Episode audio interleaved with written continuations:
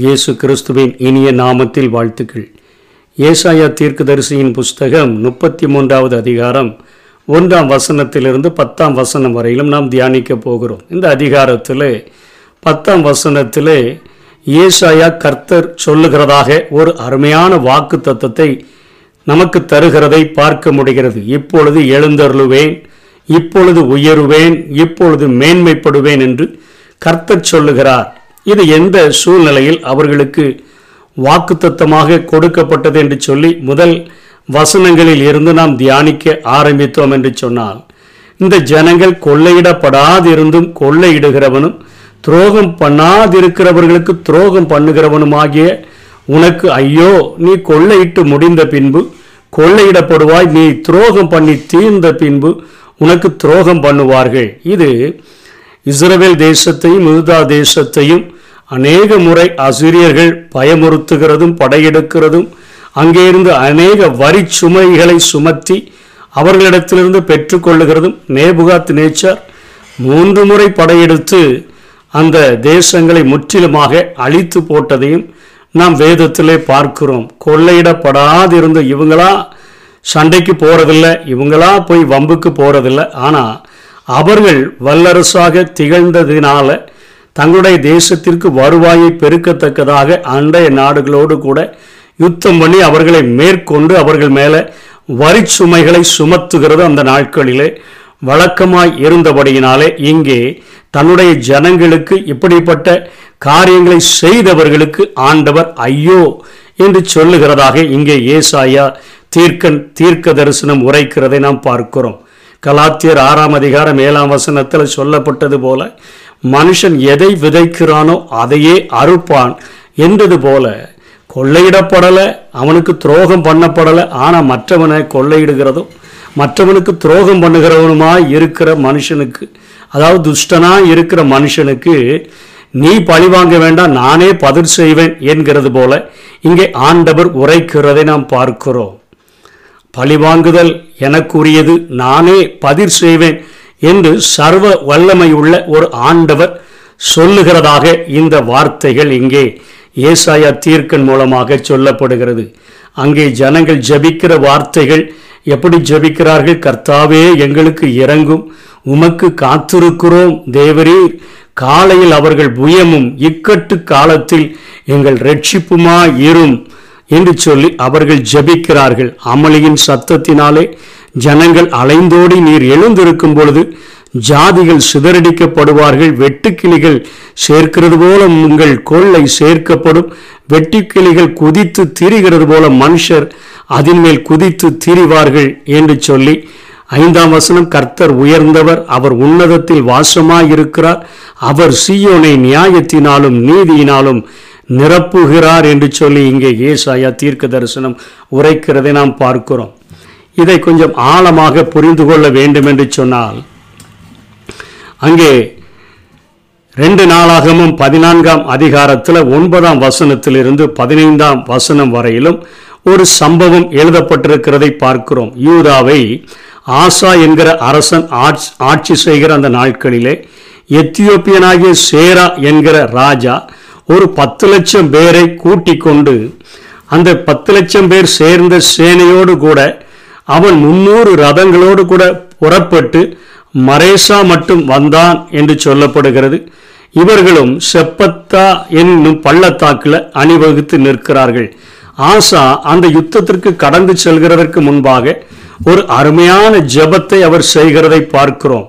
கர்த்தாவே, பலனுள்ளவனுக்காயிலும் பலனற்றவனுக்காயிலும் உதவி செய்கிறது உமக்கு லேசான காரியம், எங்கள் தேவனாகிய கர்த்தாவே எங்களுக்கு துணை நில்லும், உம்மை சார்ந்து உம்முடைய நாமத்தினால் ஏராளமான இந்த கூட்டத்துக்கு எதிராக வந்தோம், கர்த்தாவே நீர் எங்கள் தேவன், மனுஷன் உம்மை மேற்கொள்ள விடாதேயும் என்றான். 12ஆம் வசனத்தில் கர்த்தர் அந்த எத்தியோப்பியரை ஆசாவுக்கும் யூதாவுக்கும் முன்பாக முறியடித்ததினால் எத்தியோப்பியர் ஓடி போனார்கள் என்று பார்க்கிறோம். 13ஆம் வசனத்தில் திரும்ப பலன் கொள்ளாதபடிக்கு அவர்கள் முறிந்து விழுந்தார்கள் என்று பார்க்கிறோம். கர்த்தர் அவருடைய சேனைக்கு முன்பாக கர்த்தருக்கும் அவருடைய சேனைக்கு முன்பாக நொறுங்கி போனார்கள். அவர்கள் மிகுதியாய் கொள்ளையடித்து 14 வசனத்தில் கர்த்தரால் அவர்களுக்கு பயங்கரம் உண்டாயிற்று. அந்த பட்டணங்களை எல்லாம் கொள்ளையிட்டார்கள். அவைகளின் கொள்ளை மிகுதியாய் அகப்பட்டது. 15ஆம் வசனம், திரளான ஆடுகளையும் ஒட்டகங்களையும் சாய்த்து கொண்டு எருசலேமுக்கு திரும்பினார்கள் என்று சொல்லி, அதைத்தான் இங்கே ஏசாயா அந்த காரியங்களை இங்கே குறிப்பிடுகிறதை பார்க்கிறோம். எங்களுக்கு இறங்கும், உமக்கு காத்திருக்கிறோம் தேவரீர், காலையில் அவர்கள் புயமை மிக்கட்டு காலத்தில் எங்கள் ரட்சிப்புமாயிரும். இக்கட்டு காலத்தில் ஆசா 10 லட்சம் பேர் எதிராக வந்து நிற்கிறார்கள். 300 ரதங்களோடு கூட வந்து நிற்கிற அந்த ஜனங்களை எதிர்க்க பலனில்லாமல் சொல்லுகிறார், பலமுள்ளவனுக்காயிலும் பலனற்றவனுக்காயிலும் உதவி செய்கிறது உமக்கு லேசான காரியம்.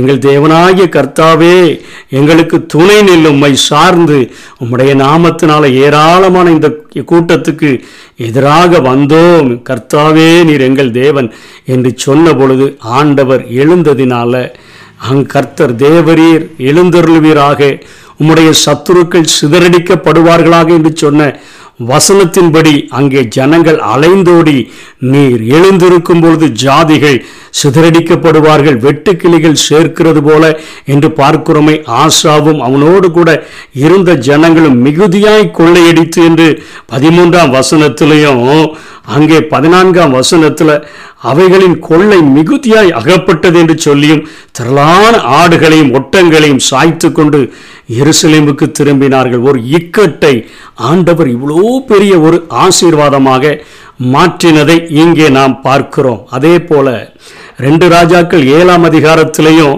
6ஆம் அதிகாரத்திலிருந்து அது தொடங்குகிறது. 7ஆம் அதிகாரத்திலையும் நம்ம பார்க்கிறோம். அங்கே யோவாசுடைய ஆட்சி காலத்தில் அல்லது யோராம் என்கிற இந்த இஸ்ரவேலருடைய ஆட்சியின் நாட்களிலே அது தெளிவாக அரசனுடைய பெயர் குறிப்பிடப்படாவிட்டாலும் வேத வல்லுநர்கள் இது யோவாசின் நாட்களாக இருக்கலாம் அல்லது யோராம் அரசனாக இருந்த நாட்களாக இருக்கலாம். ஆனால் எலிசாவினுடைய காரியங்கள் குறிப்பிடப்படுகிறது. அங்கே ஒரு கழுதையினுடைய தலை, அதாவது விரும்பப்படத்தக்காத ஒரு அருவருப்பான மிருகத்தினுடைய தலை 80 வெள்ளிக்காசுக்கு விற்கப்படக்கூடிய அளவிற்கு அங்கே ஒரு பஞ்சம் அங்கே நிலவுகிறது. காரணம், சீரியர்கள் சமாரியாவை முற்றுகையிட்டிருக்கிறபடியினாலே. அங்கே அப்பொழுது எலிசா அருமையான ஒரு தீர்க்க தரிசனத்தை சொல்கிறார். நாளைக்கு ஒரு மரக்கால் கோதுமை இத்தனை காசுக்கும், ஒரு 2 மரக்கால் வார்கோதுமை இத்தனை காசுக்கும் விற்கப்படும் என்று சொல்லி மிகவும் உச்சக்கட்ட பஞ்சத்தின் மத்தியில் ஒரு சாதாரண நிலைமை உண்டாகிவிடும். பஞ்சம் என்கிற காரியம் நாளைய தினத்திலே மாறிவிடும் என்கிற ஒரு தீர்க்க தரிசனத்தை உரைத்த பொழுது அங்கே எல்லாரும் அங்கே ஒரு பிரதானி சொல்லுகிறான், தேவன் வானத்தின் மதகுகளை திறந்தா கூட இப்படிப்பட்ட காரியங்கள் நடக்காது என்று சொன்ன பொழுது 2 ராஜாக்கள் 7ஆம் அதிகாரம் 15ஆம் வசனத்தில் ஆண்டவர் ஒரு கிரியையை செய்கிறார். ஆண்டவர் சீரியரின் இராணுவத்திற்கு ரதங்களின் இரைச்சல்களையும் குதிரைகளின் இரைச்சலையும் மகா இராணுவத்தின் இரைச்சலையும் கேட்க பண்ணினதினால் அவர்கள் ஒருவரை ஒருவர் நோக்கி, இதோ நம்மிடத்தில் போருக்கு வர இஸ்ரவேல் ராஜா ஏத்தியரின் ராஜாக்களையும் எகிப்தியரின் ராஜாக்களையும் நமக்கு விரோதமாக கூலி பொருத்தினான் என்று சொல்லி இருட்டோடே எழுந்திருந்து ஓடிப்போய் தங்கள் கூடாரங்களையும் தங்கள் குதிரைகளையும் தங்கள் கழுதைகளையும் தங்கள் பாளையத்தையும் அவைகளில் இருந்த பிரகாரமாக விட்டு தங்கள் பிராணன் மாத்திரம் தப்பும்படி ஓடி போனார்கள் என்று சொல்லி நாம் பார்க்கிறோம். அதை நிமித்தமாக அவர்கள் விட்டு போனதை நிமித்தமாக இந்த இஸ்ரவேல் ஜனங்கள் பின்தொடர்ந்து சீரியர்களை பிடித்து அவர்களை முறியடிக்கிறதை பார்க்கிறோம். ஏராளமான கொள்ளை பொருள்கள் கிடைத்ததினால உச்சக்கட்ட பஞ்சம் ஒரு சாதாரண நிலைமையாக மாற்றப்பட்டதை பார்க்கிறோம். ஒன்றுமே செய்யலை. அந்த இக்கட்டி நேரத்தில் ராஜா அப்படியே அலங்கத்தை சுற்றி நடந்து பார்க்கிறான். 2 ஸ்திரீகள் நின்று கொண்டு சொல்கிறாங்க, யார் ராஜாவே எங்களுடைய ஜெபத்தை விண்ணப்பத்தை கேளு என்னன்னு சொல்லி அவன் கேட்குறான்.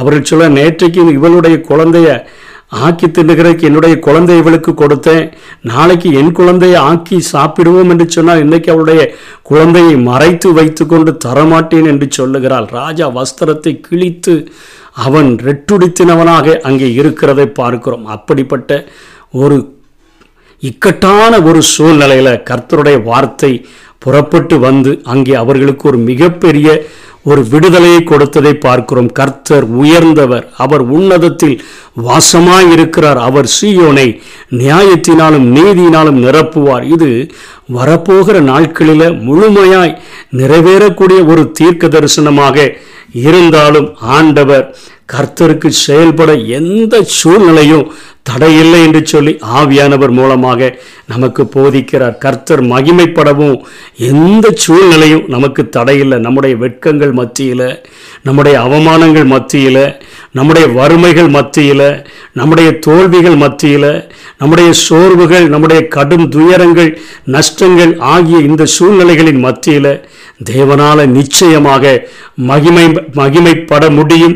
நாம் மனம் திரும்புகிற மனமுடையவர்களாக இருந்தால், தேவ சித்தம் செய்கிறதற்கு நம்மை ஒப்பு கொடுக்கிறவர்களாக இருந்தார், நிச்சயமாக கர்த்தர் நம்முடைய வாழ்க்கையிலும் இப்பொழுது எழுந்தருளுவேன், இப்பொழுது உயருவேன், இப்பொழுது மேன்மைப்படுவேன் என்று சொன்ன அந்த வாக்கு தத்தங்களை நம்முடைய வாழ்க்கையிலையும் அவர் நிறைவேற்றி தர முடியும். சோர்வுகளை நம்ம தூக்கி எறிந்து உற்சாகத்தை தரித்து கொள்கிறவர்களாக இந்த பூமியில் வாழ முடியும். நாம் ஜெபிக்க வேண்டிய காரியம், பலன் உள்ளவனுக்காயிலும் பலனற்றவனுக்காயிலும் உதவி செய்கிறது உமக்கு லேசான காரியம், இப்படிப்பட்ட இக்கட்டு காலத்தில் எங்களுக்கு ரட்சிப்புமாயிரும் என்று ஜெபித்த அந்த ஜனங்களுக்காக எழுந்தருளின ஆண்டவர் இன்றைக்கும் அவர் மாறாத வல்லமை உடையவராக இருக்கிறார். அவருடைய கைகள் குறுகி போகவில்லை, ரட்சிக்க கூடாதபடிக்கு அவருடைய கை இன்னும் குறுகி போகவில்லை. அவர் நேற்றும் இன்றும் என்றும் மாறாத ஒரு ஆண்டவராக இருக்கிறபடினால ஒருவேளை நம்ம பழிவாங்கப்படக்கூடிய ஒரு சூழ்நிலை இருந்தாலும், மிகவும் இக்கட்டான வெளியே சொல்ல முடியாத ஒரு சூழ்நிலையில் இருந்தாலும், நம்மை விடுவிக்கிறதற்கு அவர் போதுமானவராக இருக்கிறார். எழுந்தருளக்கூடியவராக, உயரக்கூடியவராக, மேன்மையடையக்கூடியவராக அவர் நம்முடைய வாழ்க்கையில் இருக்கிறபடினால அவருடைய பாதத்தை அண்டிக் கொள்வோம், விடுதலையை பெற்றுக்கொள்வோம். கர்த்தர் தாமே நம்மை ஆசீர்வதிப்பாராக. ஆமென். நெருக்கத்திலே கர்த்தரை நோக்கி கதறி கூப்பிட்டே நெருங்கி வந்து குரலை கேட்டு விடுதலை கொடுத்தார். நெருங்கி வந்து குரலை கேட்டு விடுதலை கொடுத்தார். கர்த்தரையே துதிப்பே, காலமெல்லாம் துதிப்பே. கர்த்தரையே துதிப்பே, காலமெல்லாம் துதிப்பே. வல்லவர் நல்லவர் கிருபை உள்ளவர் என்றே பாடுவே.